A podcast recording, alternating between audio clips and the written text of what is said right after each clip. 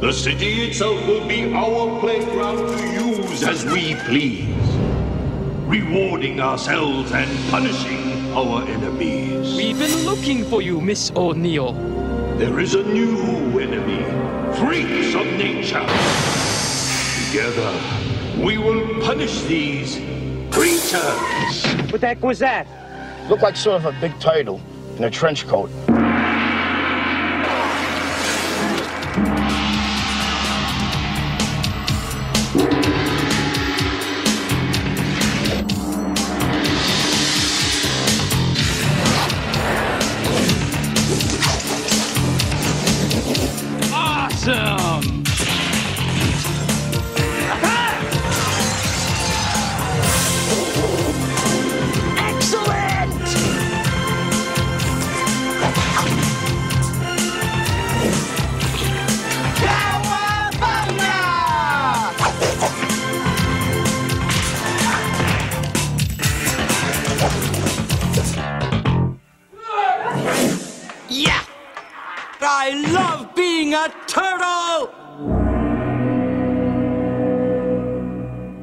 Folks, and a hearty welcome to our drive-in theater.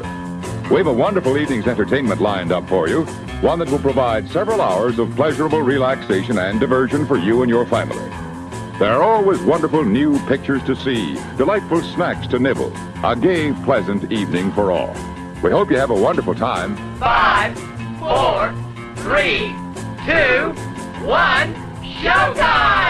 Four teenage mutant ninja turtles emerge from the shadows to protect New York City from a gang of criminal ninjas. That's the plot for our movie. This episode of TRN Drive In. Welcome, everybody. And uh, this is kind of a special uh, edition of the podcast. As you are listening to this on release day, it is the 30th anniversary of the Teenage Mutant Ninja Turtles movie from 1990. And uh, I say it's a special edition because we have three other turtles with me here today. We've got uh, Gary. How you doing, Gary? Doing good. Thanks for having me. Who is your favorite turtle? Um, you know, I probably like Donatello the best. Donatello. Okay. We've got uh, Stacy. Cowabunga. Who was your favorite turtle? Mikey, hands down. Mikey. Yeah. He's the he's the popular one. And uh, my pal Wyatt joining us for the first time on the drive-in. How you doing, bud?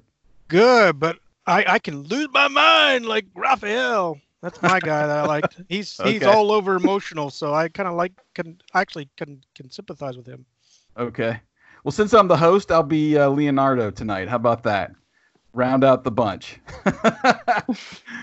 well, we've got uh, a fun show. We're going to go back and uh, just relive the movie, uh, talk about our experience with the movie, and uh, do what we do here on the TRN Drive In, which is uh, just go through all the highlights, uh, lots of facts about the movie, the box office, uh, some critical reviews, and then we're going to give out our awards, our favorite scene, favorite line, the uh, MVP as we call it, and also the who stole the movie in a minor role. So those are kind of our awards, and then of course our did you know facts are coming, and then uh, it's going to be a little bit different tonight with trying to come up with the next incarnation because it's been uh, pretty much done any every which way but loose uh, the turtles, but we'll have fun with that and uh, even talk about some casting what ifs that I found online. So lots of great content tonight in this uh, episode. Thanks so much for joining us. Uh, let's just start off the show by uh, essentially talking about the movie in general. Let's go over some of the cast and crew highlights here. Of course, the uh, star, or at least the uh, lead actor in the movie, is Judith Hoag as April O'Neil, uh, who plays the uh, reporter there for Channel 3 News, which I think she was Channel 6 in the cartoon. I Yes. can't remember. Yep, okay, thank you. We've got uh, Elias Koteas as Casey Jones, the uh, streetwise vigilante and former ice hockey player there. We've got Jay Patterson as uh, Charles Pennington, April's boss. Michael Turney as Danny Pennington, who's Charles' teenage son. We follow uh, a lot there in the movie. Raymond Serra as uh, Chief Stearns, James Saito as uh, Oroku Saki, or the Shredder, obviously, as we know him. Um, we've got, oh my gosh, I'm going to butcher this. Toshishiro Obata as. Tatsu.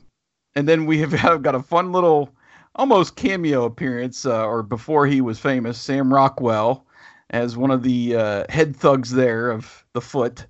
And then we got Skeet Ulrich and Scott Wolf actually appearing uh, uncredited as members of the Foot Clan, if you kind of pick them out.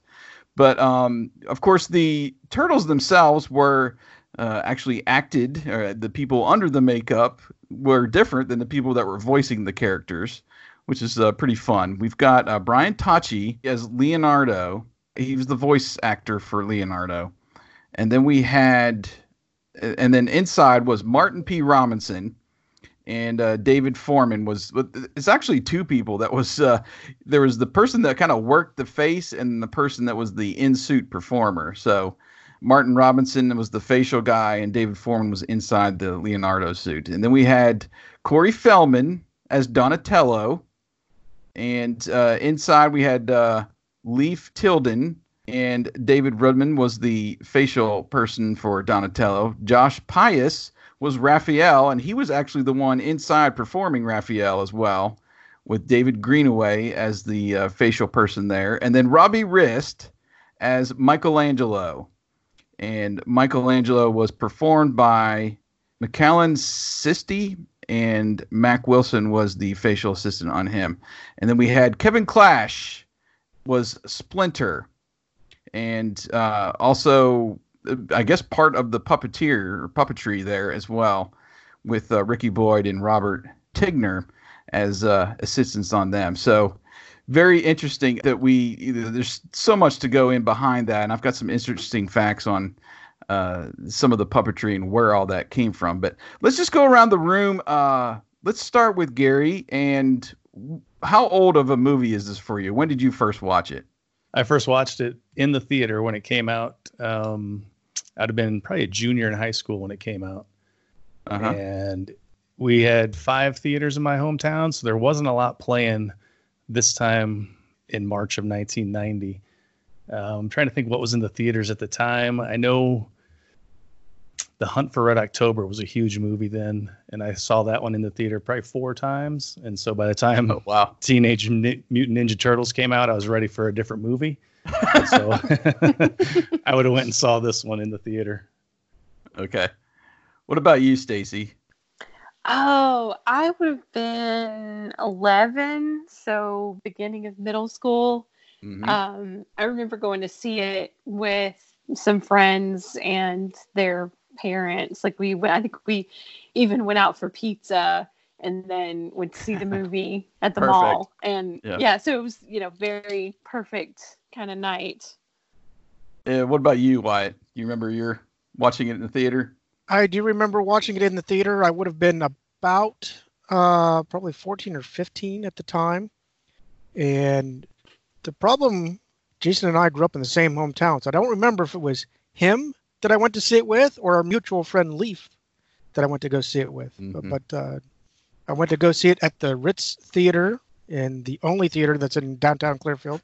right. And uh, in fact, I think that's one of the ones that was the long line that we described in one of our Memory Jogger podcasts. Yeah. Yeah, I was trying to remember too exactly who I saw with. I would if I had to guess it would have been you. And yes, that Ritz Theater, we had two choices there. So Two Uh, rooms.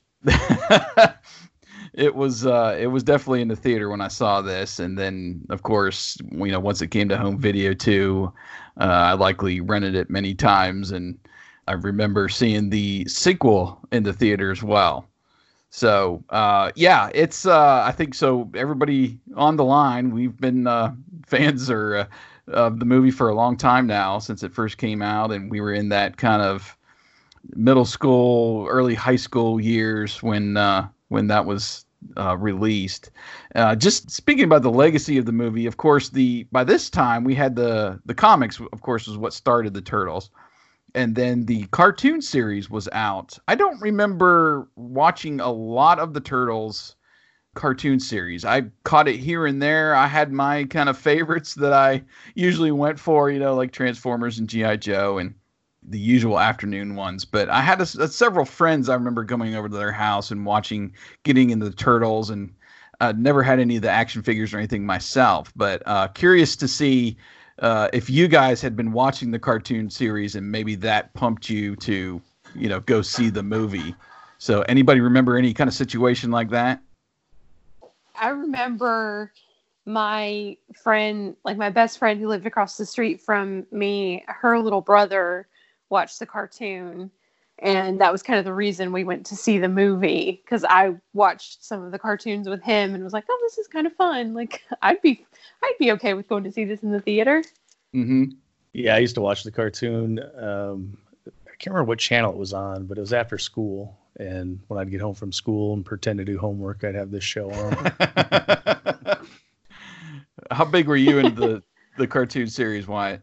I was pretty big. I was one of the fans. Um, I did watch it quite frequently. Did not know the comics. Of course, I didn't know much about the comic world uh, for many years. I knew it existed. I'll call it that, but I just uh-huh. was never a fan of it.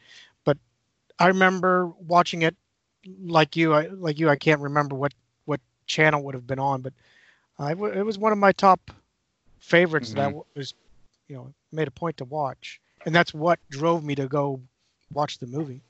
Yeah. And then it ruined me because I kept critiquing the whole freaking movie. okay. Well, I'm, I'm, anxious to hear uh, your critiques. We'll get to that, of course. um, but yeah, like I said, I, I remember, you know, there being a pretty big hype around it and, you know, seeing the trailers and everything and, and getting to see it. And I thought it was fun, had a good time. Uh, of course, it's, uh, we'll get into some of the facts and everything behind the movie, but it was a pretty huge commercial success. And then we've got the Secret of the Ooze that came out a year later in 93. The uh, third movie was released to theaters. Uh, both of them were a little bit smaller take at the box office. And then after a 14 year absence from the theaters, the fourth film, TMNT, was released in 2007, which was the uh, CGI animated movie. And then seven years beyond this, we get the rebooted series in uh, 2014 with the Turtles, and then the Out of the Shadows in 2016. So that's kind of the legacy of the film history behind the Turtles. Um, just real quick, uh, what do you guys think about the rebooted series that came out? Uh, have you watched both films and, and, and kind of your quick thoughts on that? Uh, Wyatt, you go ahead. Well, I liked the the first. I'll call it the one, two, three with with the where they're puppets basically suits, uh-huh. and I uh-huh. liked it. I did watch the TMNT CGI version, and and I thought it took away because I was looking for. I knew it was CGI. I knew what I'd be watching and going into, but I still was looking for that real life, that real feel that that you had mm-hmm. from the others. And the reboot, the the cartoon series that's come out recently, I've mm-hmm. only watched it a few times, and and uh, I guess I'm jaded.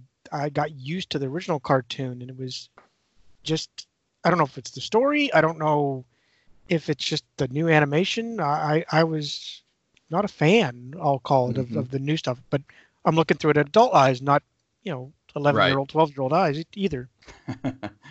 yeah, there's actually been uh, I think two cartoon series in the last uh, I don't know several years uh, from Nickelodeon. What about uh, you, Gary? Uh, have you been a fan of the the turtles all along the way? For the most part, yeah. I, I love the the original trilogy. I saw the CGI 2007 movie. I have not seen the 2014 movie or the sequel.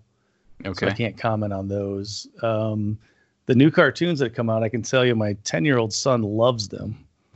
and I've watched them and they're okay for me. I'm not a fan of the animation style that they use, but I mean, that's kind of it's the way animation is going these days, I think. That's that's right. But uh, overall, I'm still a fan of the turtles, and and the new stuff is it's still drawing in kids, which is probably what you want, not adults. So right. it's doing good. What about you, Stacy? Yeah, so I, I was actually thinking about this when I was rewatching the the first movie. I have seen the other two movies and I remember liking them, but I don't know that I've seen them very much. Definitely not as much as the first one. Um, I have seen the 2007 one. I think I saw the first, the 2014 one. I'm not sure I've seen that second one because I Mm-hmm.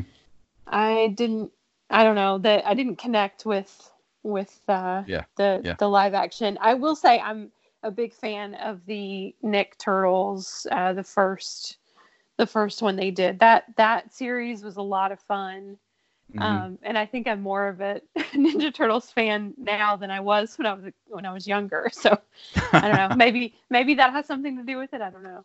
There's actually a channel on Pluto TV that's a 24 7 channel for that series, which is pretty cool. Really? Uh, yeah.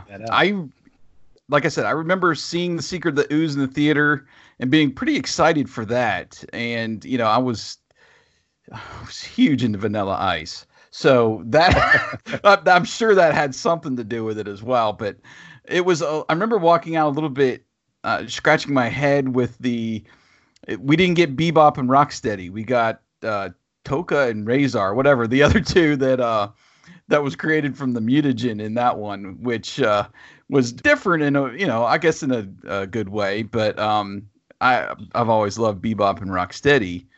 Uh, I don't remember much about the third one. I think that's the Turtles in Time. Is that right? Um, it is, yeah. Y- yeah. I bought the DVD, which has those three and the TMNT movie from 2007 on it. And I've watched them all, but the first two are are kind of my, you know, if I'm going to go back and watch the Turtles, I'm going to watch the first two. Uh, I have watched both the 2014 and 2016 movies, and I actually watched them a couple times. The first time I, I managed to get through, you know, the first one. I was like, eh, it's okay. It's got some good action.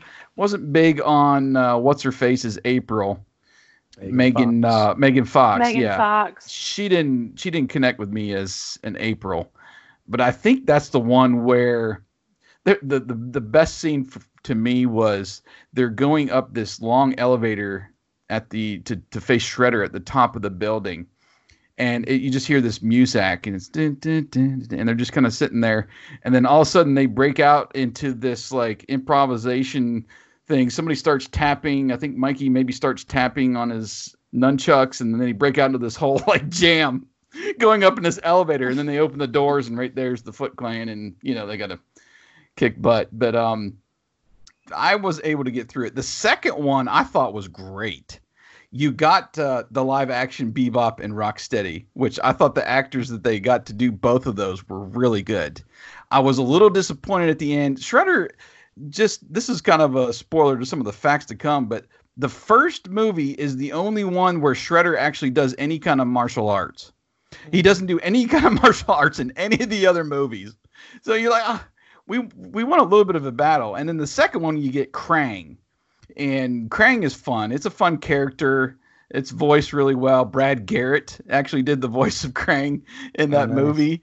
Um, who's the the big brother on Everybody Loves Raymond, and he's been a voice actor for a long time too. But um, anyway, I had fun with the second one. It it was just a fun movie, and uh, Will Arnett uh, has kind of grown on me a little bit. Uh, I, I love the uh, Lego Batman movie. He, you know, he does Batman, uh, and he has kind of grown on me as an actor as well, uh, a lot because of that movie. Uh, and he was in the first one too. But um, anyway, I, for what it's worth, Out of the Shadows I thought was was pretty fun. I think you all should check it out as well. Um, and see if I know Stacy, you didn't maybe didn't connect with the first one, but give the second one a shot because it was fun. I, I enjoyed it a lot better. But uh, do you guys have any like traditional viewings of the movie? I really don't. It's just kind of uh, oh yeah, the turtles, and I'll go and, and go watch the you know the first two movies. It's not like on any kind of regular basis. But do y'all ever break it out on a regular basis? I do No. not. I don't have any. No. Uh, and it's never Yeah. really on TV, as you know, like on any TV channel, like all the other movies seem to be, where they're you know you can just be flipping a channel and find it. It's never Yeah. on. So it's uh when I watched it for this, it was the first time in a long time. Anybody else? Stacy? I don't. I don't. I I before this, I happened to see it was on Netflix and thought, oh, we should watch that sometime. So, I mean, it, you know, it's a thing that when it pops up, I think, oh, that'd be fun, and then just never do, which is most of the time Right. on Netflix. It's like, oh, let's just watch another episode of The Office that I've seen 15 times. Why do you have a regular rotation for it? Unfortunately, no. And like Stacy, it was more like, oh, hey, they have it on Netflix. But I watched it during tax filing season, so that's about the most entertainment I got out of it. okay. Um, anybody own the soundtrack back in the day? No. Nope. I did. So I You worked did? At, I worked at Pizza Hut when uh, this came out. Uh-huh. Oh, And nice. Pizza Hut had a huge push for I don't and Domino's is in the movie, but for whatever reason, Pizza Hut won all the marketing out in That's the real right. world. That's right. And yep. uh, so I think if you, you bought a pizza or some kind of pepperoni pizza or whatever, you got like a free soundtrack with it. So we had the cassette tapes everywhere. Nice. so uh, I may or may not have gotten one of those through ordering a pizza. and the original ones that came out were uh, colored versions. So they had they were the color of the turtle masks, red, oh, and nice. green, Uh-huh. and purple. And then I think the second run of the cassettes, they all they were just a normal cassette. I think the clear black gray color. But yeah, the Nice. original ones had kind of a shtick for the color of the turtle masks. Very cool. Yeah, I did not own the soundtrack. Uh, Stacy, did you have the soundtrack back then? I didn't, but I will tell you, one of our local record shops has a 12 inch single of the Technotronic song, and now I'm kind of regretting that I didn't buy it. So, Go get it. yeah, no kidding. I want to say I had the c- single of Ninja Rap. I could be wrong about that, but like I said, I was huge into Vanilla Ice, so that would have been like on permanent rotation back then for me if I mm. had that thing. But I can't recall off the top of my head. Um, so let's go into some uh, just facts and stats about the movie, and uh, y'all chime in anytime you you want to here. It was released March 30th, 1990, runtime of 93 minutes, rated PG. It was actually overlooked by several several studios, uh, including Walt Disney, Columbia, MGM, Orion Pictures, Paramount, who actually owns the uh, the rights to it now, and Warner Brothers. They all turned down the film for distribution. They were worried that despite the popularity of the cartoon and the toy line, the film could potentially be a box office disappointment, like Masters of the Universe just a couple of years prior.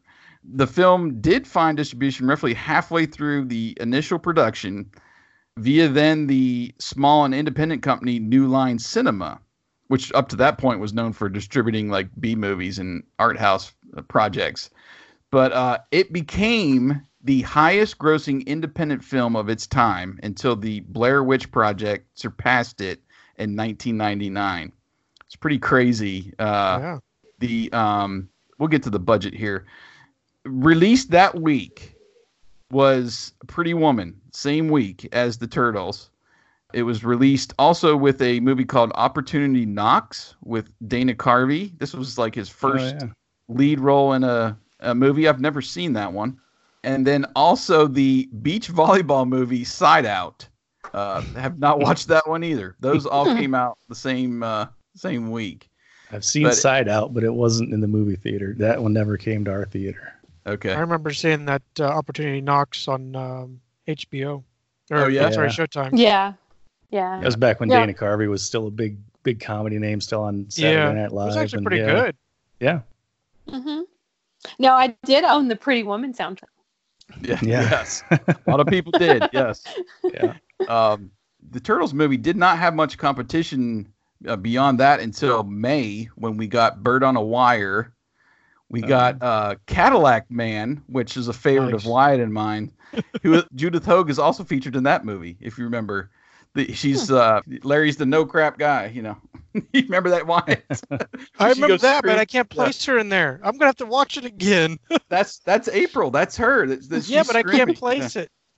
I'm Yeah. watch it again. Another excuse. It's a great movie. Um, and then later that May, Back to the Future 3 was released. So there's your uh, kind of competition after a couple months, but it had a nice run. It was number one at the box office over its uh, first weekend, and it grossed more than 25 million that opening weekend, which was the biggest opening for an independent film at the time, and it was number one for four weeks straight. Eventually made over 135 million in North America and uh, another 66 million foreign for a total of about 200 million, which was the ninth highest grossing movie of 1990. So it was uh, it did gangbusters, we could essentially say at that time. It would go on to uh, VHS via Family Home Entertainment in uh, October of 1990, and then we got the DVD in 2002. Just had a, only a few uh, special features with the with that release and the trailer, and then uh, 2009 was a 25th uh, anniversary box set which was a DVD and Blu-ray, and uh, also there's that um, DVD set I was telling you about that I have with the other three movies, the two movies, and then the TMNT. But it's it's weird. Only in Germany in 2010 did they get some more additional like special features, including audio commentary by the director, an alternate ending, and then there's also some alternate takes uh, throughout the movie. And we'll get into some of those uh, scenes and stuff uh, here in a minute, but uh, I, I don't know why Germany. Okay, why are the turtles so big in Germany that they get uh, all these special features on their, you know, home video releases? Uh, another weird thing was that uh, Michelangelo's like nunchucks were edited out in I think it was the UK and also in the German release, and I, I don't know what the significance of that was, but they just for some reason didn't like his nunchucks. Well, it That's could weird. be it was illegal in some countries, just like the the ninja stars. There's actually well, like back in the day they were like illegal, and that could have good, been. Good point. Well, I wonder if they edited like you... Bruce Lee movies. They have. I mean, he's got a, the most famous scene in his movie is with nunchucks. So. yeah. And in the the UK, the Ninja Turtles are not Ninja Turtles; they're Teenage Mutant Hero Turtles. That's right. Yeah, yeah, there's something I don't know That's what weird. it is about the uh, ninja culture or that culture that um, is kind of taboo over there. It's it's kind of weird. Okay, well let's get on. We're gonna uh, talk here quickly about uh, some re- uh, critical reviews of the movie. uh, well, mainly just one. I wrote one down here from uh, who was the uh, probably the most famous reviewer back in the day, Roger Ebert. Actually, gave it two and a half out of four stars here's his quote I did not walk into the screening with a light step and a heart that sang. For that matter, I did not walk out afterwards with my spirits renewed. But this movie is nowhere near as bad as it might have been, and probably the best possible Teenage Mutant Ninja Turtle movie. It supplies, in other words, more or less what Turtles fan will expect the Ninja Turtles, subways, pizzas, villains, a rudimentary plot, and an explanation of how the Turtles met their Zen master, uh, Splinter. The most interesting part of the film for a non Teenage Mutant Ninja Turtle fan is the production design. The sewers and city streets above. Roy Forge Smith is the designer and seems inspired by a low rent vision of Batman or maybe Metropolis. The city looks like a grungy backlot version of a shabby film noir, and the sewers are like a medieval dungeon. Very dark film, and one wonders after seeing it if young turtle fans are being denied the brightness and bounciness of an earlier generation of kiddie films unquote. So i thought that was interesting. You know me watching it back then i didn't see it as kind of dark or uh, I, I, knew there was a little bit more violence but you don't see you know the, the turtles have swords and stuff. They're not stabbing people. They're not you know just like the cartoon. There's always kind of some way around that but um yeah, I, I watched I, I watched the Siskel and Ebert review online of of this film, and neither of them liked it. And they both kind of made that same comment of it was a dark movie. It's not really a, you know a kid movie. And I don't know if they went into this movie thinking that it was going to be kind of like the cartoon and like a Disney movie, but in general, the, the Mutant Ninja Turtles aren't for kids. the right, comic right. books, the comic books were pretty dark. They were pretty gritty, and this movie kind of uh, it emulated that. It didn't. It's right. You know, it wasn't sugar coated. It wasn't a bright, happy-go-lucky movie. It was the Mutant Ninja Turtles. Yeah. Well, I think that's you bring up a good point about the comics. I mean, that's one that's where it all started. But there's a a really interesting there are a lot of really interesting backstories about kind of how the comics went to animation and you know how the franchise evolved from Mm-hmm. the creator's original vision so um yeah I, I have to think in the back of my mind maybe this movie was a little bit of returning to that like getting back to its roots and and making Right. it a little bit more dark And the origin story in this movie is the actual origin story that's in the comics, and they Mhm. they switched it up a little bit in the cartoon, but the movie kind of holds true to the origin story of Splinter and the Turtles, and so yeah, well, it's not really it's not really I don't I didn't view this as a kid movie. I still don't view it. I, my ten year old watched it. He loved it. He didn't say it was too dark, so I don't know. Yeah. Maybe not the uh, you know the young uh, audience for the animated series, but yeah, I mean, I, there's nothing really in it that I would put it past PG. You know what it was originally rated. So anyway, yeah, it doesn't do too well at Rotten Tomatoes as far as the tomato meter, forty percent, but the audience score is ninety one percent. Man, I was gonna say if they had Rotten. Tomato back in the '90s, this would be a hundred percent. Right. Now you got you got people rating it 30 years on, and they're like, yeah, whatever. Yeah, yeah, it's kind of dumb. I always look at the audience score on that anyway.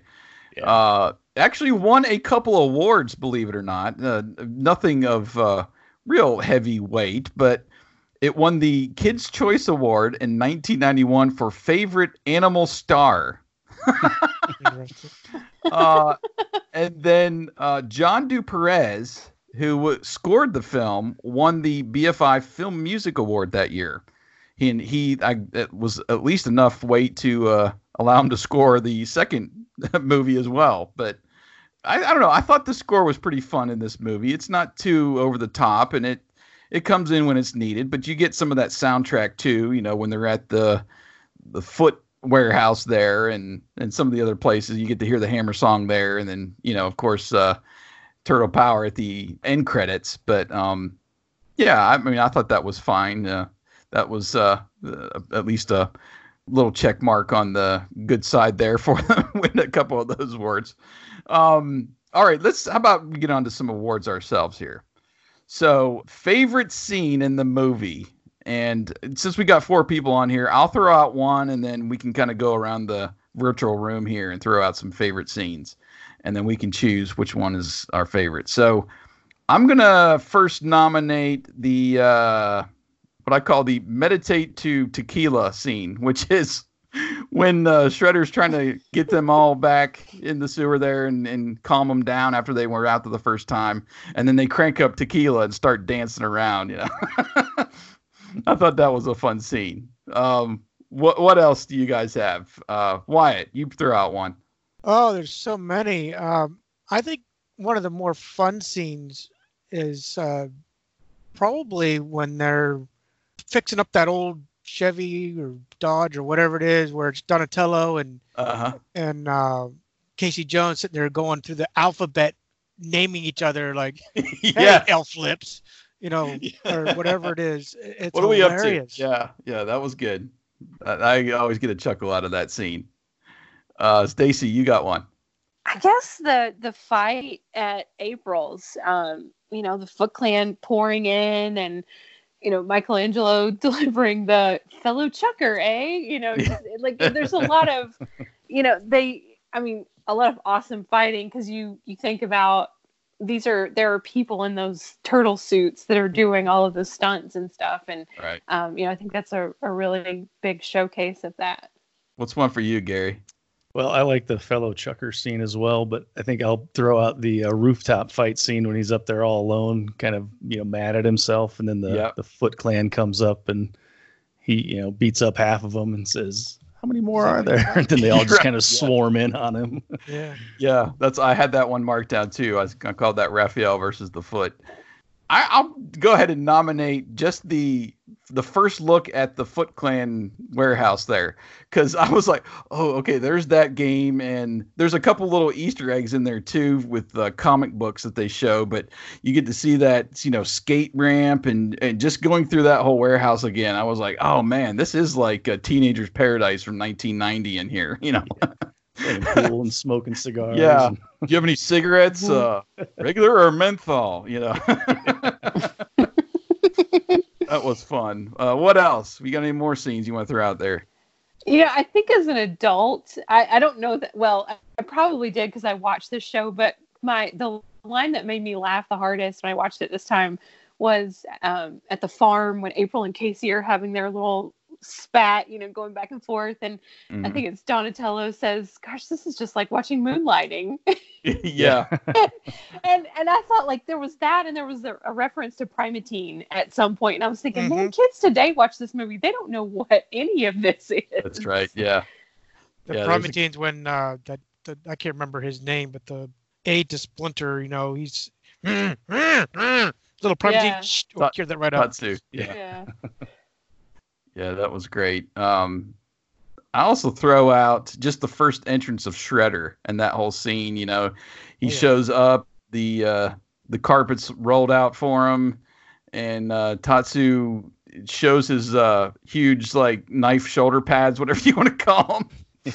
uh, that was just kind of weird, but that whole scene, you know, where he gives the uh, the the foot soldier his uh, I, I don't know. Yeah, and, and the he gets the bandana, or I, I I don't know the technical terms for all that, but anyway, and then he talks to the, you know, I'm, this is your family, and I'm your father, and he gives that whole. That was pretty strong, I thought. Uh, any other ones you want to throw out there? I would say the the origin, like the the whole sequence of Splinter and his master, and then you know him finding the turtles and them learning to talk, and one of them just Yeah. being like radical, radical, radical, radical. Like it's just it's so sweet and cute, and there's so much about it that like there. I think the I, I've always been a fan of Splinter, and that really showcases why because not only is he wise but he truly truly loves these turtles as his own and it, Uh-huh. it, and it's something that that also comes through in, in a lot of the comics as well Sounds like a Kodak moment. Yeah it, i mean it, it is Well, I, one thing I noticed about that whole sequence too this time that I just never really caught on to before is just how they uh, are in the scene and then the backlighting just kind of goes dark. And then you get the little sequences there, but um, it's just kind of some cheesy, you know, just effects of killing the lightings, lighting behind the turtles to initiate those, you know, scenes, sequence. Mhm. Um, I'll throw out a couple more. I like just the scene where April's drawing them, and I don't know, just the they're in that moment where you're getting to see each turtle kind of handle the pressure or the situation of they don't know where Splinter is, and they've kind of retreated, and you've got um, let's see, I'm trying to remember now. What is she drawing? But um, He's one of uh, it's Leo's. uh, yeah, yeah. Drawing, drawing Raphael watching over Leonardo. actually vice other way, versa. vice versa. Yeah, it's Leonardo in the chair, well, watching Raphael in the bathtub, and then I think it's uh, Donatello that's she draws outside. There's actually uh, skip ahead a little bit here, but there's actually a scene I think where she draws or was meant to draw Michelangelo doing his uh, like exercises and stuff in the barn that was omitted.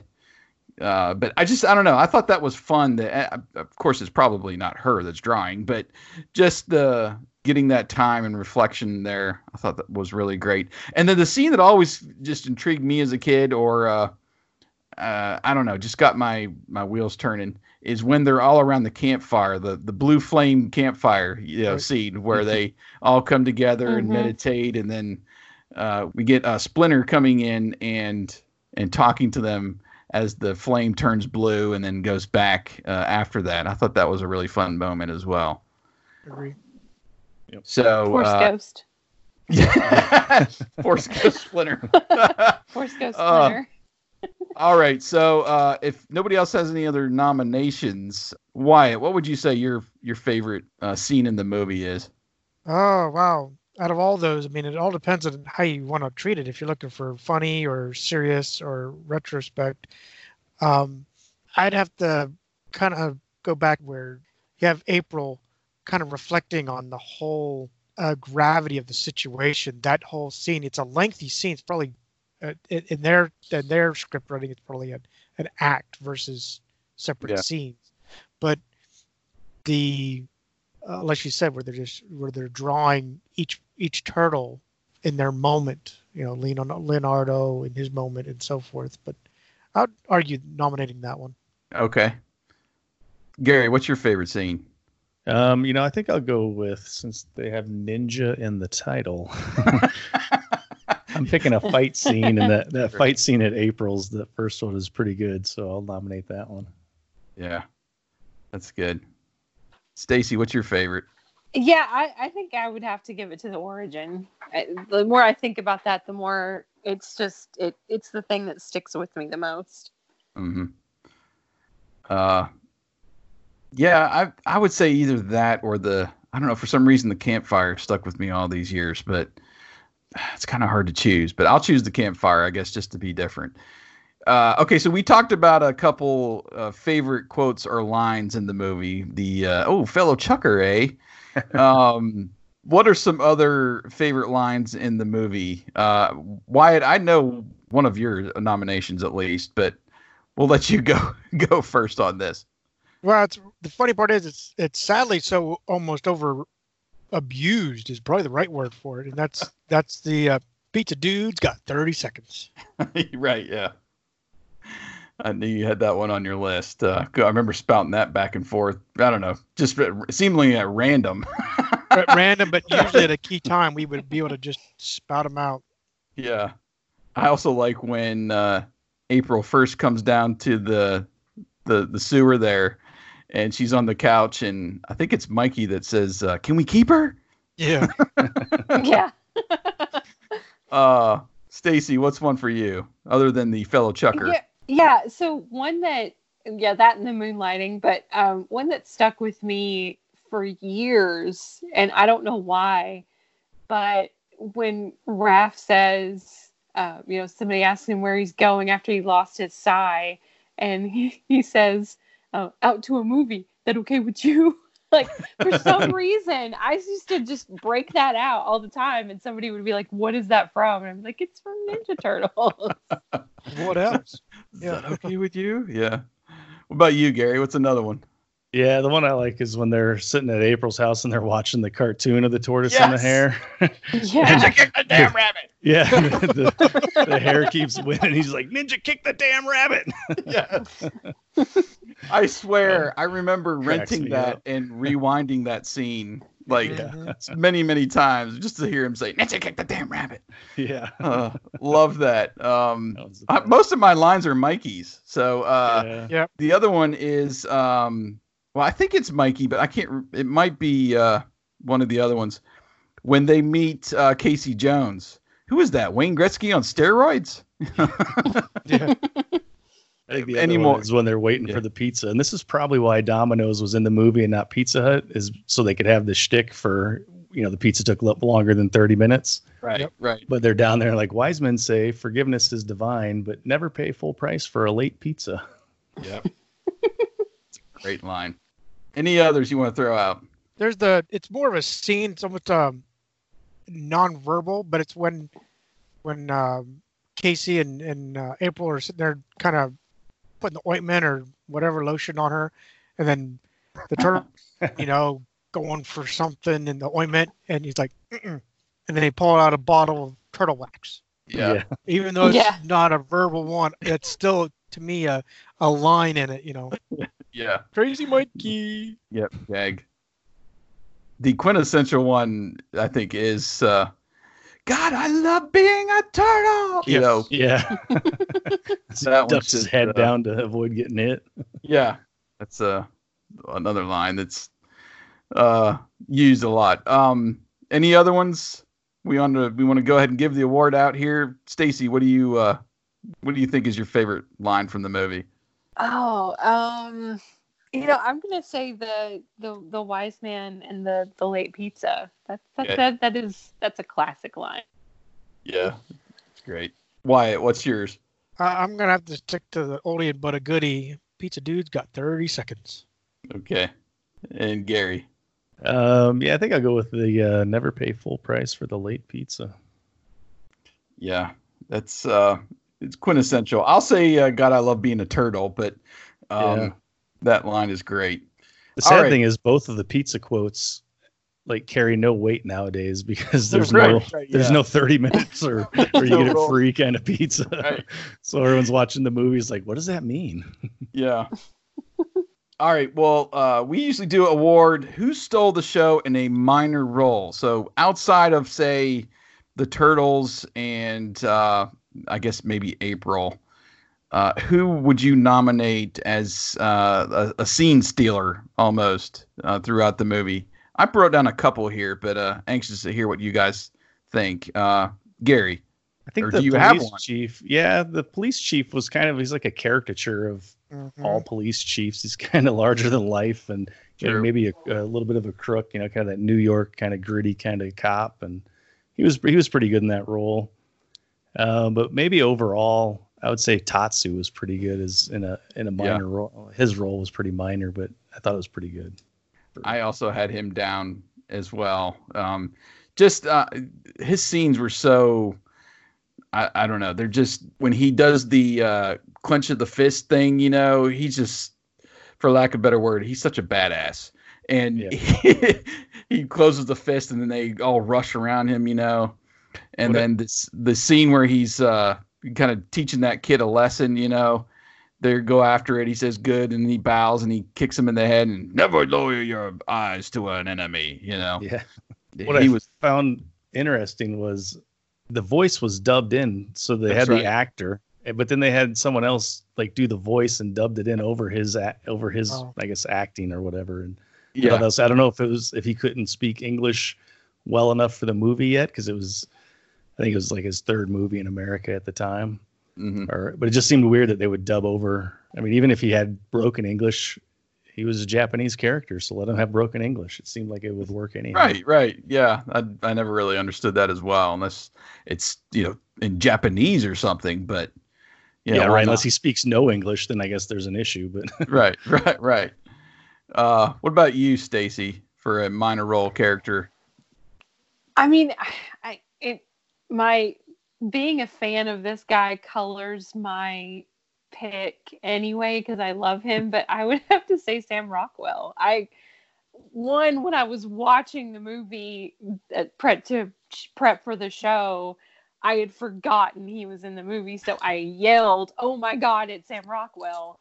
And also like it's just it's weird to see him that young, but he Yeah. he brings a lot to the scenes that he's in, as he does in everything that he does. But um, you know, he's definitely a minor minor character, but he he did a lot for my viewing. hmm what about you, Wyatt?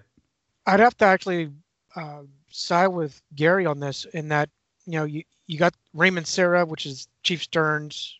Like you said, he's kind of a scene stealer, especially in the, right where he said there, "Are you trying to tell me how to do my job?" You know, right, yeah. uh, to me that was a good scene stealer, and I would it'd be a toss up between him and and uh, what's his name, the guy that played Tatsu. Like you said, Yeah. with that one almost like one word, but it was so impactful. There was such a scene stealer. So Mhm. it's if you're nominating, that's big my nominations. But who to pick, I I wouldn't even tell you which Okay. one is the right one to pick. One other one I wrote down just because I, I just love the character is Casey Jones.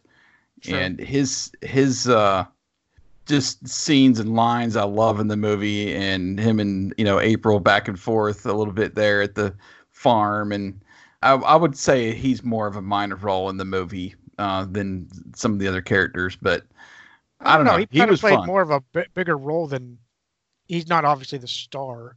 Yeah. But- I don't know. I don't know if you could classify Medium him as a minor role, but I did. Yeah.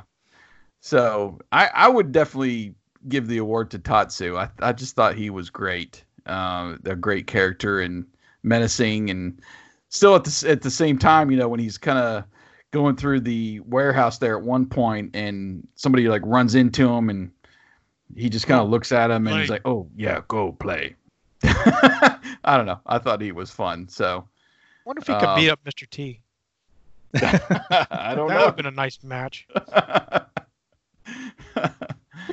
All right. Um, so it sounds like we're pretty set on uh, maybe Tatsu there and uh, and Sam Rockwell for you, Stacy, right?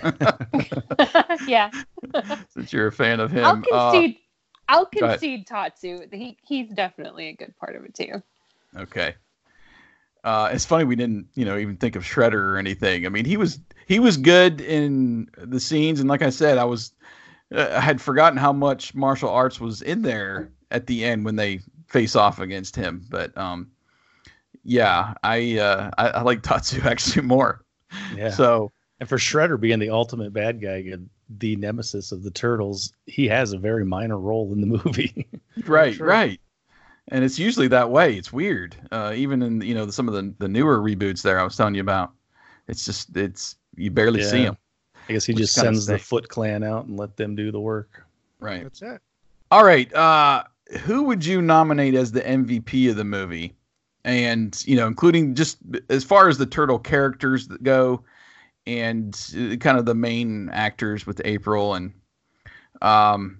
For me, it's it's Mikey all the way. I'm watching this movie to watch Mikey.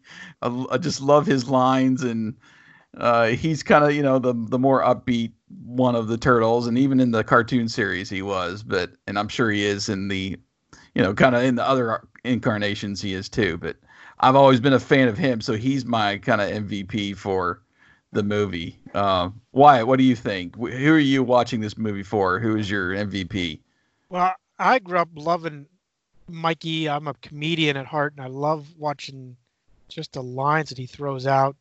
But I, the last few times I've watched it, which that's very few and far between, I've come to like Raphael in that he he's the one that actually has all the emotions on his sleeve.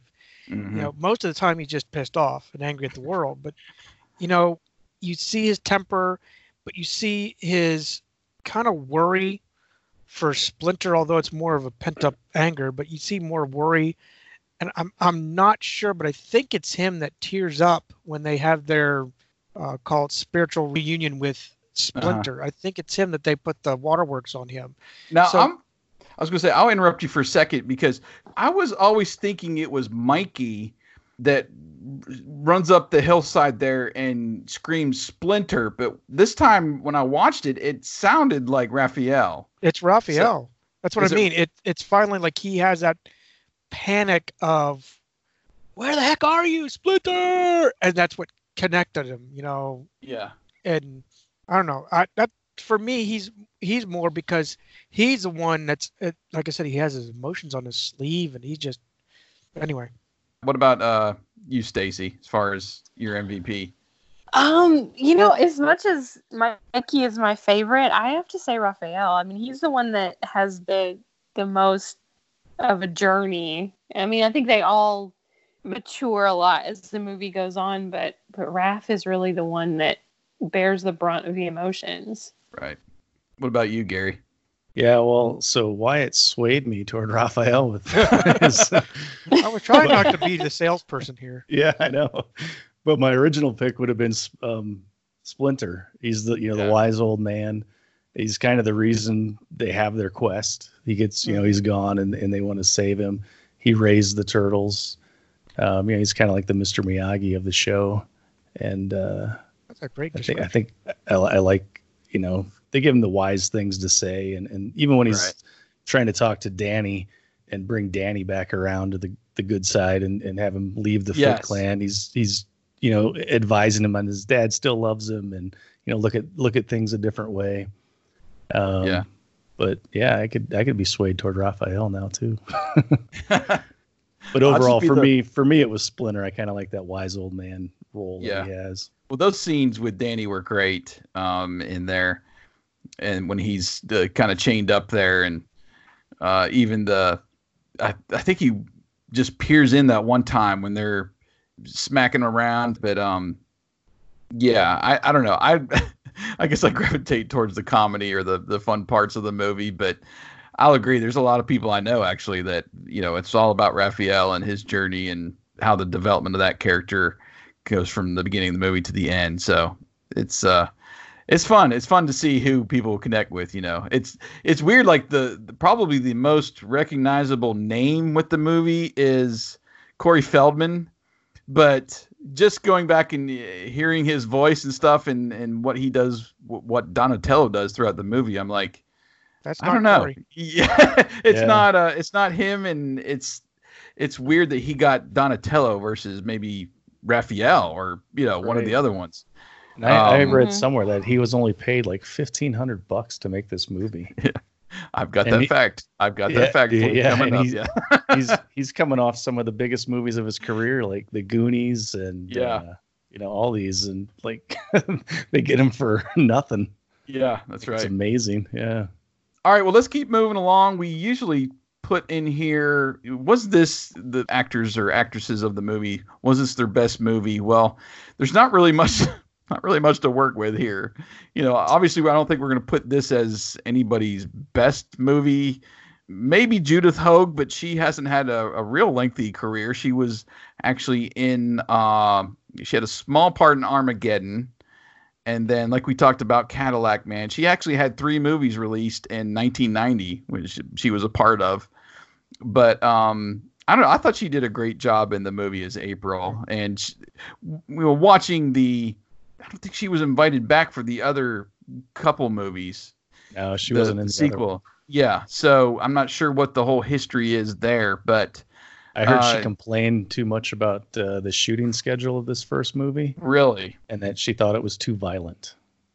interesting. Yeah, yeah. Well, um, when I think about April, I kind of think about her, and uh, there's even some Easter eggs in the movie when she's first on scene and she has that yellow like raincoat, and I, I think she fits the the bill pretty well.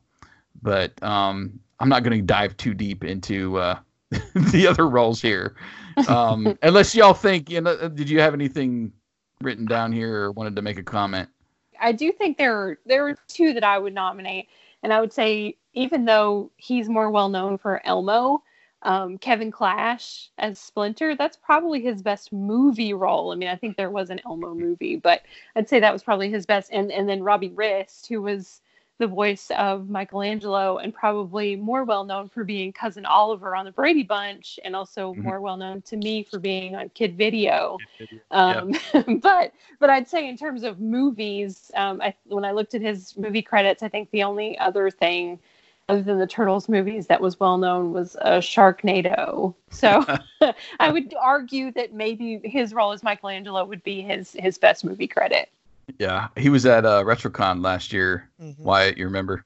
I do. So uh, yeah, he's doing the the touring there based on all those credits that you mentioned, which is fun. All right, let's go on to. I got a few casting what ifs here. I wanted to to talk to you guys about. There were several people considered for the role of Casey Jones. I'm going to go through the list here and see if there's one that pops out like, ooh, he would have been a good Casey Jones. Johnny Depp, Keanu Reeves, Christian Slater, Lou Diamond Phillips, Emilio Estevez, Kiefer Sutherland, Jason Patric, Brian Austin Green, Alex Winter, Gary Daniels, and River Phoenix. They were all considered for the role of Casey Jones. Um, any of those kind of pop out at you? I would say none of all but one of those would have been hard to get in that part of their career just because of the low budget for this film. But um, for me, the one that I think stands out is Gary Daniels, who does a lot of the, we'll just say lower budget kind of martial arts films. Mhm. And he's, he has a martial artist background. So I think he'd have been good as a Casey Jones. And they might have been able to showcase, I guess, add Casey Jones more in a martial arts kind of role instead of just swinging a bat around. Well, what's funny is I never really knew much about Casey Jones until it was the. I'm basing it off the cartoon because I don't Yeah. remember there being a Casey Jones in the cartoon, maybe one or two times, Yeah, it was. and it was sparse. oddball to see him in the movie. I'm like, who is this nut job? Um, Yeah. at the same time, now looking back and seeing and, and you listing the names, I like that that he's the everyday guy. He's not really the ninja. He's That's just right. Yeah. someone with Yeah. a uh, with his sports paraphernalia to to smack the bad guy and you know up the upside the head and going, "What are you thinking about?" that I like. I like that kind of nuance now. But if you were to ask me like a kid, I, uh, if I was a kid, I would have said, "Who's this guy?" So uh, Yeah, he's kind of the perfect vigilante. He just takes what he has in his garage and you know, Exactly. That's right. That's a right. bat, yeah. a hockey stick, starts beating on people. tell me, you didn't pay money for this. Yeah. yeah, I got. I Yeah. got. That's funny because he has a Jose Canseco bat, and Jose Canseco was just a huge star back in 1990. So I don't know if That's it's because right. it was filmed in New York and they didn't like the West Coast, and they're like, ah, we don't like Jose Canseco. yeah.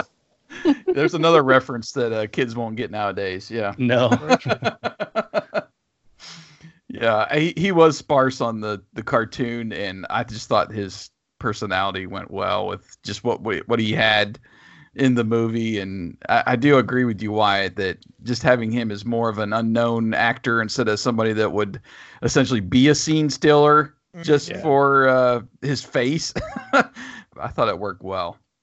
I think any of those guys you listed off, you know, River Phoenix for sure. I mean, he would he was a huge star at the time, but even all those guys were coming off of some great movies and a, and a good career, and put them in the movie, and then the movie would have been about Casey Jones and not about the Ninja Turtles. Very, very Yeah. true. Okay, so uh, here's a few considered for the role of April O'Neil. I read, and of course, these are the bigger name stars that, like you said, would have taken away probably three quarters of the budget. Uh, Jennifer Beals, Marisa Tomei, Sandra Bullock, Nicole Kidman, Melanie Griffith, Sean Young, Lorraine Bracco, Winona Ryder, and Brooke Shields. There's your uh, Oh wow. So they, Yeah. they could have put. Uh, uh, you said Johnny Depp for the other one, right? hmm yeah. So they could have put Johnny Depp and Winona Ryder in this movie, and they'd have like Oh, three man. movies coming out in the same year together. So I think I think Edward Scissorhands came out this year too, didn't it? I and they were so. in I that. think you're movie. right. Yeah. I think you're right. Yeah. I mean, as far as just by appearance, probably Nicole Kidman would be good for April. She's got the Um, red hair. Yeah. Right, right. And, and I, I, as far as uh, any of the other ones, though, I, I don't know. Jennifer Beals would probably be uh, Flashdance fame. right. She probably would have been. She wasn't. You know, she didn't have a great career at the time. Maybe I don't know, but yeah. so she wouldn't have been maybe the bigger scene stealer. Um, That's who else? Yeah, Marisa Yeah. Tomei. I don't, when did my cousin Vinny come out? Was this this, this was before that? I Before. Yeah. This was before. Yeah. So, yeah, So she wasn't years quite. at least. Yeah. I don't know. I liked I liked the Judith because she was kind of like the she wasn't the the overly pretty. She was the girl next door type of mhm. appearance, and that's what I liked about her character versus the sequels. Because Mhm. you know she was more the the uh, prettier face, uh, Hollywood look, if that's the right way, way to put it. Um, I liked that girl next door style that Judith was cast for. Mhm. Yeah, and I think having uh, newer actors and actresses play April and Casey Jones let the turtles kind of shine. It didn't take away from them, and and you know those two characters, while are important to the movie, are a kind of a minor role to the turtles. All right, I'm I'm saving the best for last here as far as uh this is so ridiculous as far as casting what ifs. The first pitch that Kevin Eastman and Peter Laird got for the film, who are the creators of the Turtles, was from Roger Corman, New World Pictures, the you know infamous B movie guy. The I, uh-huh. the It'd been idea rated R. yeah. Okay. So here's the, here's the idea. The idea was to have the turtles played by four comedians who were popular at the time: Gallagher, Sam Kinison, Bobcat Goldthwait, and Billy Crystal. Oh that would have been a train wreck waiting waiting to happen. I I just Wow. Bobcat. Holy cow. yeah. Whatever happened to him, by the way? Can you imagine that? I mean, in They were the- stature, in stature, you know, the turtles were supposed to be a little bit smaller, and that most of these guys are kind of small. You know. I don't know. I don't know. That's just the craziest idea I've ever heard. That would have killed Sam the Kinison movie going, "What are you doing to franchise me? for What are you good. doing?" Getting all emotional Yeah. like he does. That might Yeah. have killed the movie industry. Yeah, Yeah, yes. so- They might have Yeah. just shut it down. I down. think there's a Roger Corman version of the Fantastic Four out there somewhere that's just hideous too. It's Heard. awful. I've It heard. is yeah. so bad. So he made some. Well, he made some movies, we'll say, but Yeah, he sure did. Made some- none none that Makes sense. He, w- I don't think a teenage, well, especially with that cast, that'd have been that'd have been horrendous. Yeah. All right. Did you all have any kind of unanswered questions or flaws you noticed with the movie? Uh, not getting too deep in this, but uh, just anything in your rewatch, I'll say, you know, this time that you just kind of left you like, huh, wonder why they did this, or they never, you know, came back around and completed that thought or something. Uh, just Turtle anybody. Van. Oh yes. Again, me me watching as a kid, right? We Uh-huh. all loved that turtle van because you know cars were equally a star on the shows. So whatever happened to turtle van? I saw the nice little gesture because they're after the when they're running away in the VW bus from the fire at, at Right. April's place. But that was all. All it was was just a nod, and I don't remember seeing it in the two and three movies. So I was a little Yeah. pissed off there. Come on. I know it is such a staple in the cartoon, and it's nice that it at least gave it the nod in the movie. But uh, that's something you get a little bit more of. Uh, not necessarily the traditional look, but uh, you do get a turtle van in the the more recent reboot movies. Uh, anything else, you guys?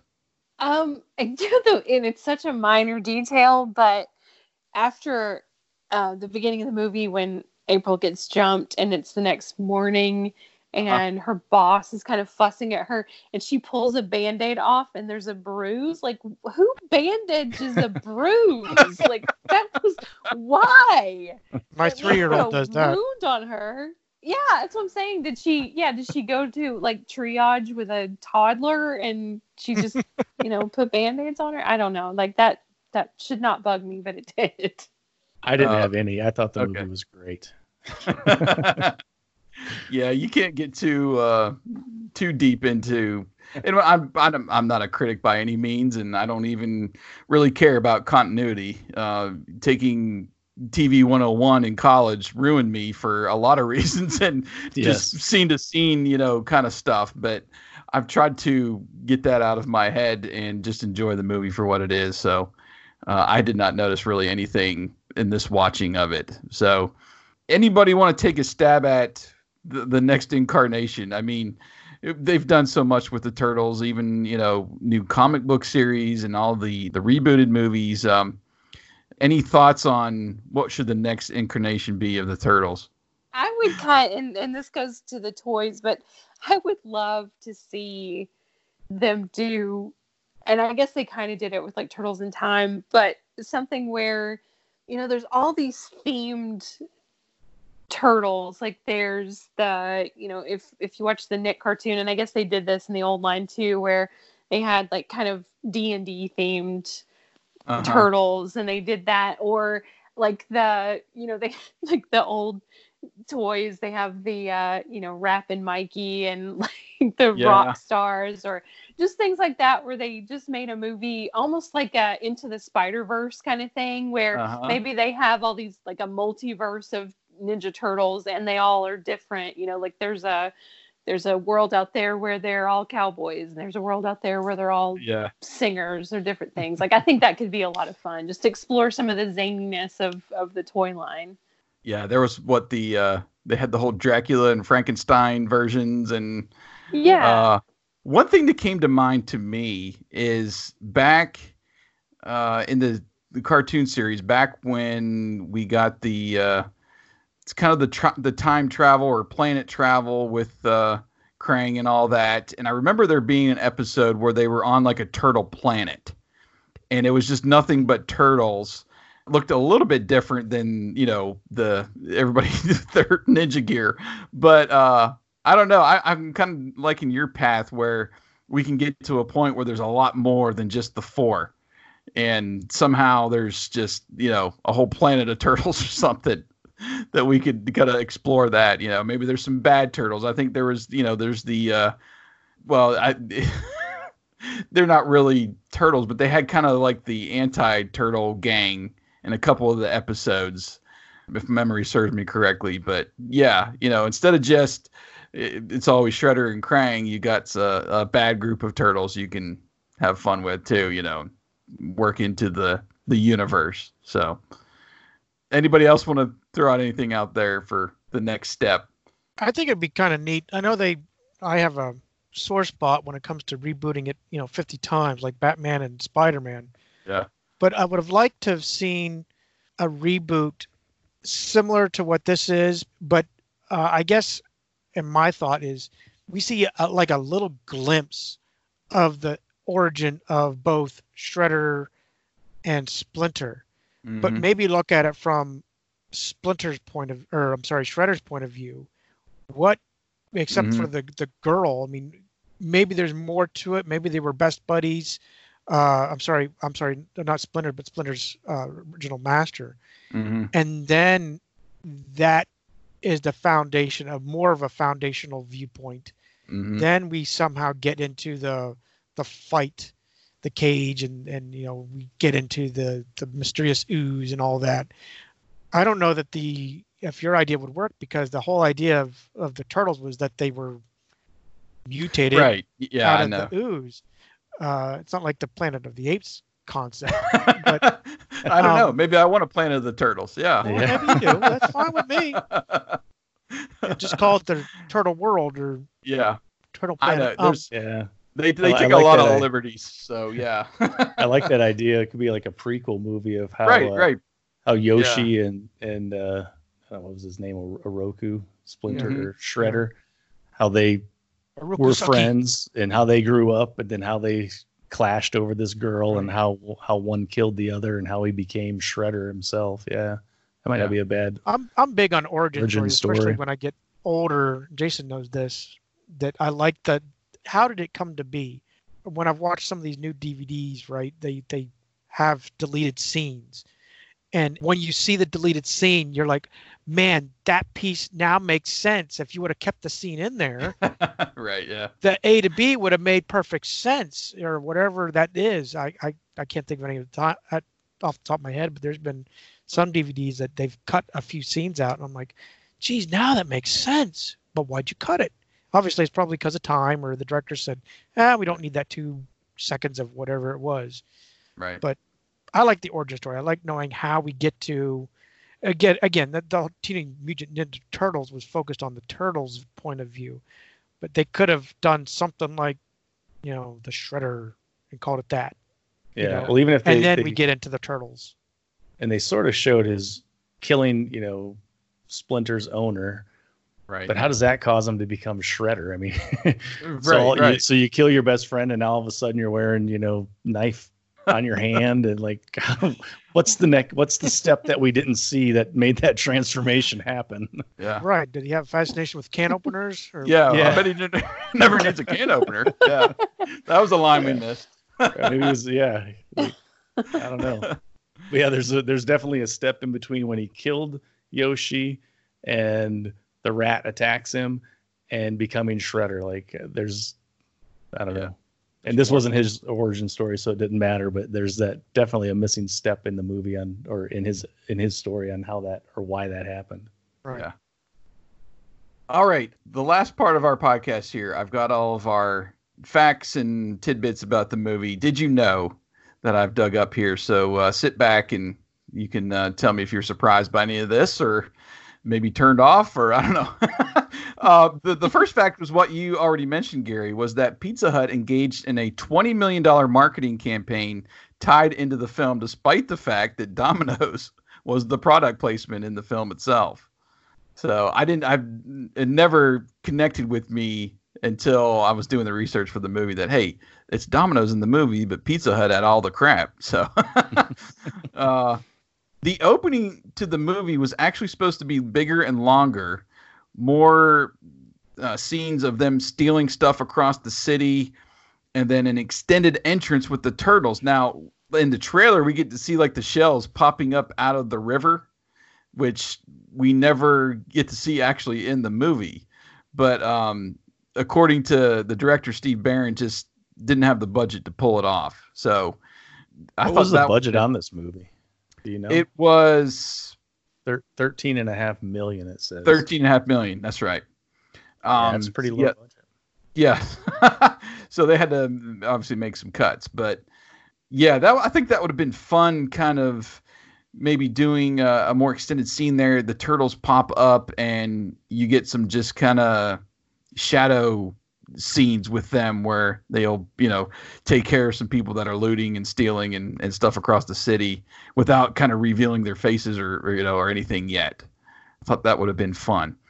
Um, so yeah, we mentioned this is this one as well. Judith Hoag was not asked to reprise her role as April in the film sequels due to her own personal complaining, particularly about the six day a week schedule and the amount of violence in the movie, which I believe you mentioned, Gary.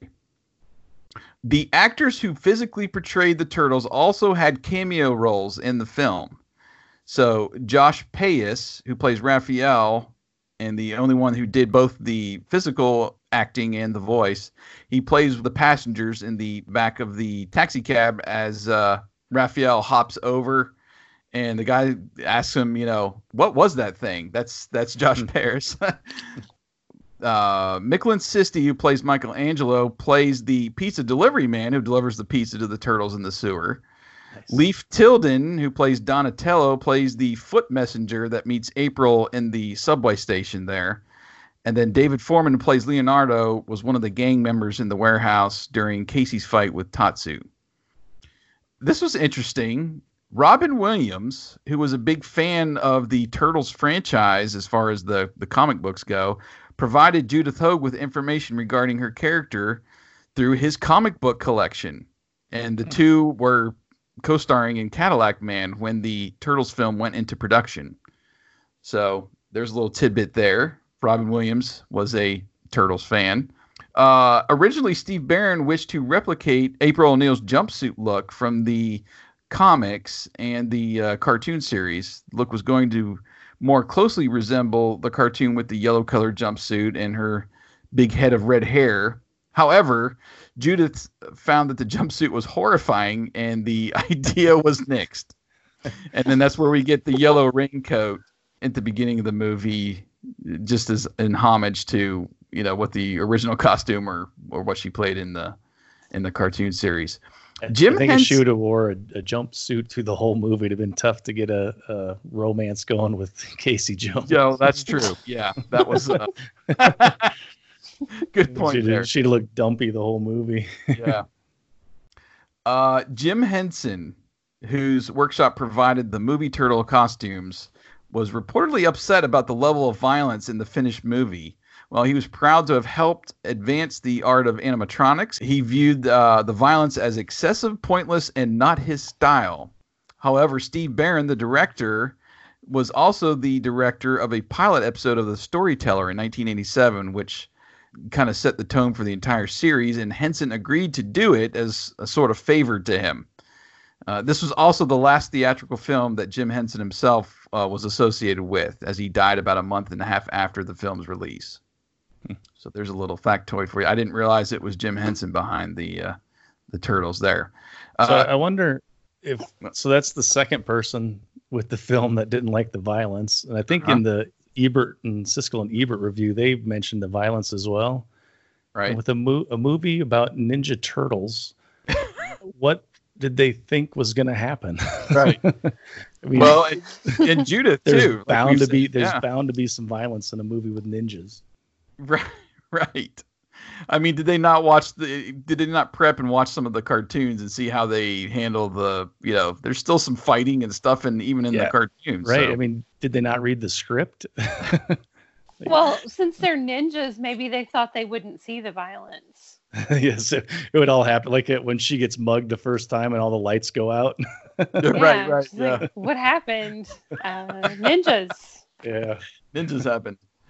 Here's a fun fact the Foot Clan hideout was filmed in an abandoned cement factory called the Ideal Cement Factory outside of Wilmington, North Carolina, in Castle Hayne. This location was also used as the set for Dinohattan in Super Mario Brothers and the Top Dollars nightclub in The Crow. Uh, wouldn't have, well, I haven't watched Super Mario Brothers enough to compare uh, I have seen The Crow. Uh, wouldn't have guessed anything about that either, but there's a that's a fun fact for you. Okay, yes. Now you mentioned Corey Feldman here.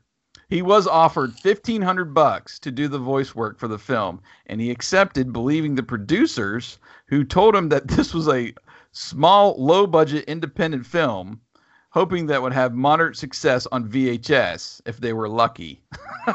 so that's that's what they fed him, and then it blew up. And whoops, sorry about that, Corey.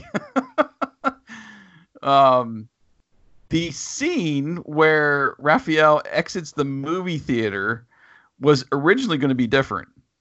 He would have commented, looking up as uh, Batman was showing at the theater and saying, "Cool car, stupid costume." um, that would have been good. It was It you know, still in uh, theaters as they were filming the movie. So, fun little tidbit there. Uh, towards the end of the movie, one of the street punks tells the police chief to check out the East Warehouse over on Lairdman Island. Well, that's uh, a little Easter egg to Kevin Eastman and Peter Laird, the creators of the Turtles. Uh, and then the old farmhouse that April Casey and the Turtles hide out in after the uh, fire at the antique store was really located in Massachusetts, Northampton, which is the city where Kevin Laird and Peter Eastman actually met and created the franchise. Believe it or not, I don't know if they like handpicked that out or how that uh, came about, but it was uh, in their hometown. And then just a couple more things here before we wrap up. As far as deleted scenes and trailer only scenes, there was an alternate ending actually to the movie, and it's shown on the German release with April and Danny pitching the Turtles as a comic book to a publisher in like uh, April's apartment. so, uh, I, you know, just a little tie in there with the the comic book history and everything.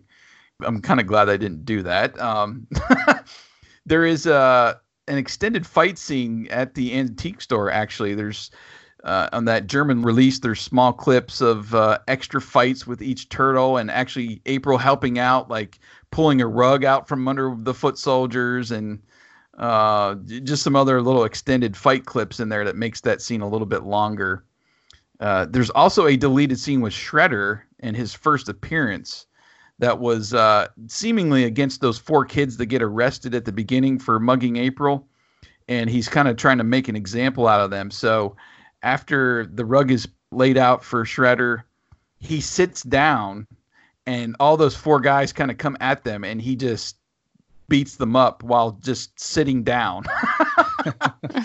uh, I've seen uh, some clips here, and, and there's that footage, uh, maybe like I don't know, ten or fifteen seconds. I've seen on YouTube that uh, sh- kind of shows this, but uh, there's also a lot in the comic book adaptation of the movie, and it seems like there were some scenes that were set up to mirror that that just never went down. Like uh, there's an extended scene after uh, Raphael and Casey Jones meet up and you know Raph goes after him and there's a like a showdown in an alleyway with the two and it actually is there's a I thought this was fun the old Panini sticker books you know you remember those there's actually a scene a scene uh, like uh, a shot from the movie of them that sets up that alleyway confrontation and even some uh, verbiage in the sticker book that talks about it uh, and also in the comic book adaptation.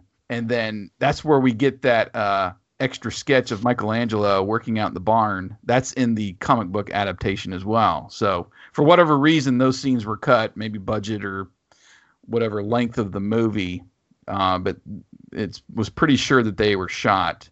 And then Wyatt going back to the van after they uh, have that showdown in the antique store there should be a scene, at least from the comic book adaptation, of them exiting the store and actually loading Raph into the van.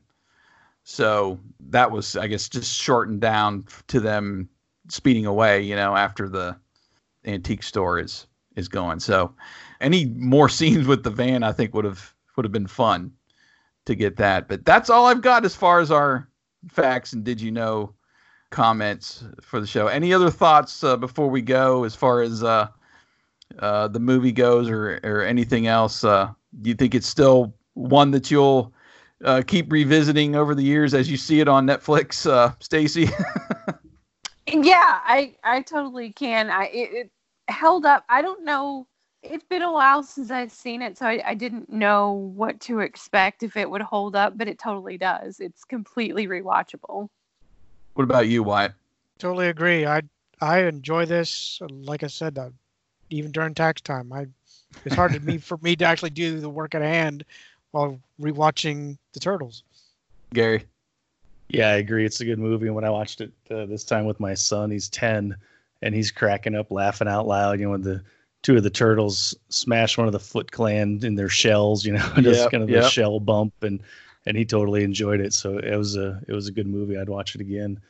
And I think Yeah. in in general on the Ninja Turtles to get a, a good background on them, the Netflix series The Toys That Made Us Oh yes, yeah, that was a great. uh, yeah they have a ninja turtle episode on that and it kind of it has the two creators talk about how they created it kind of their falling out and how the cartoon and movies were made so that's a that's a good episode if you want to get a background on the ninja turtles without uh you know reading all the comics sure. Yeah. I've seen a couple videos, watched a couple videos over there on YouTube as well of uh, kind of the uh, the history or uh, I think one was just maybe on the deleted scenes, about a nine or ten minute video, and talks more about the German uh, release and and all the goodies that were there, and you get to see some of those uh, stills and and footage uh, that we didn't get to see in the movie.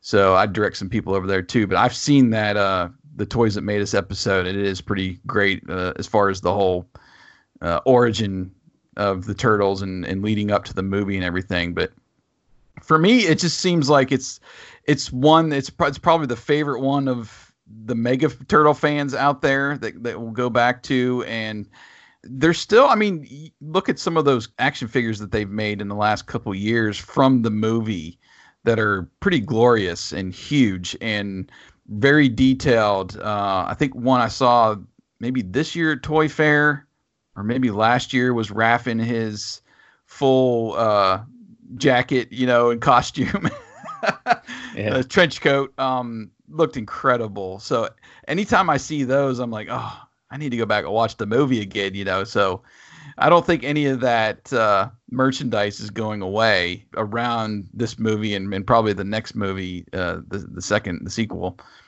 But um that's kind of what keeps me pumped about it. And even though i don't have any traditional viewings throughout the year it seems like it does come out at least once a year at some point. And even my boys will let's watch uh, let's watch the turtles or something or i'll suggest it and they'll be okay yeah let's go ahead so i think you're right gary it does still translate well to that age group that we were back then Yep. uh, to our kids now so uh, this was a fun time, guys. Thanks for joining me on the drive-in. Uh, I'm going to put a link to all your Twitter profiles in the show notes at Geeky Vixen with an underscore at Infamous WB for Wyatt there, and uh, Mile High Samurai for Gary, and uh, invite you to connect with them.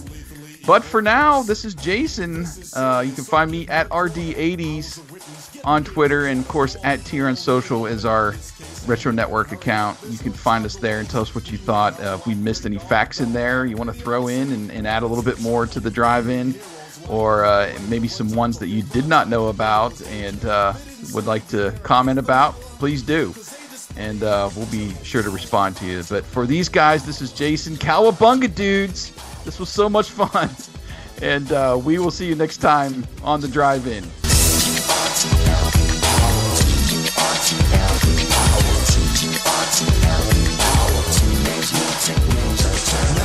Ace reporter was hot on the trail, determined to put these crooks in jail.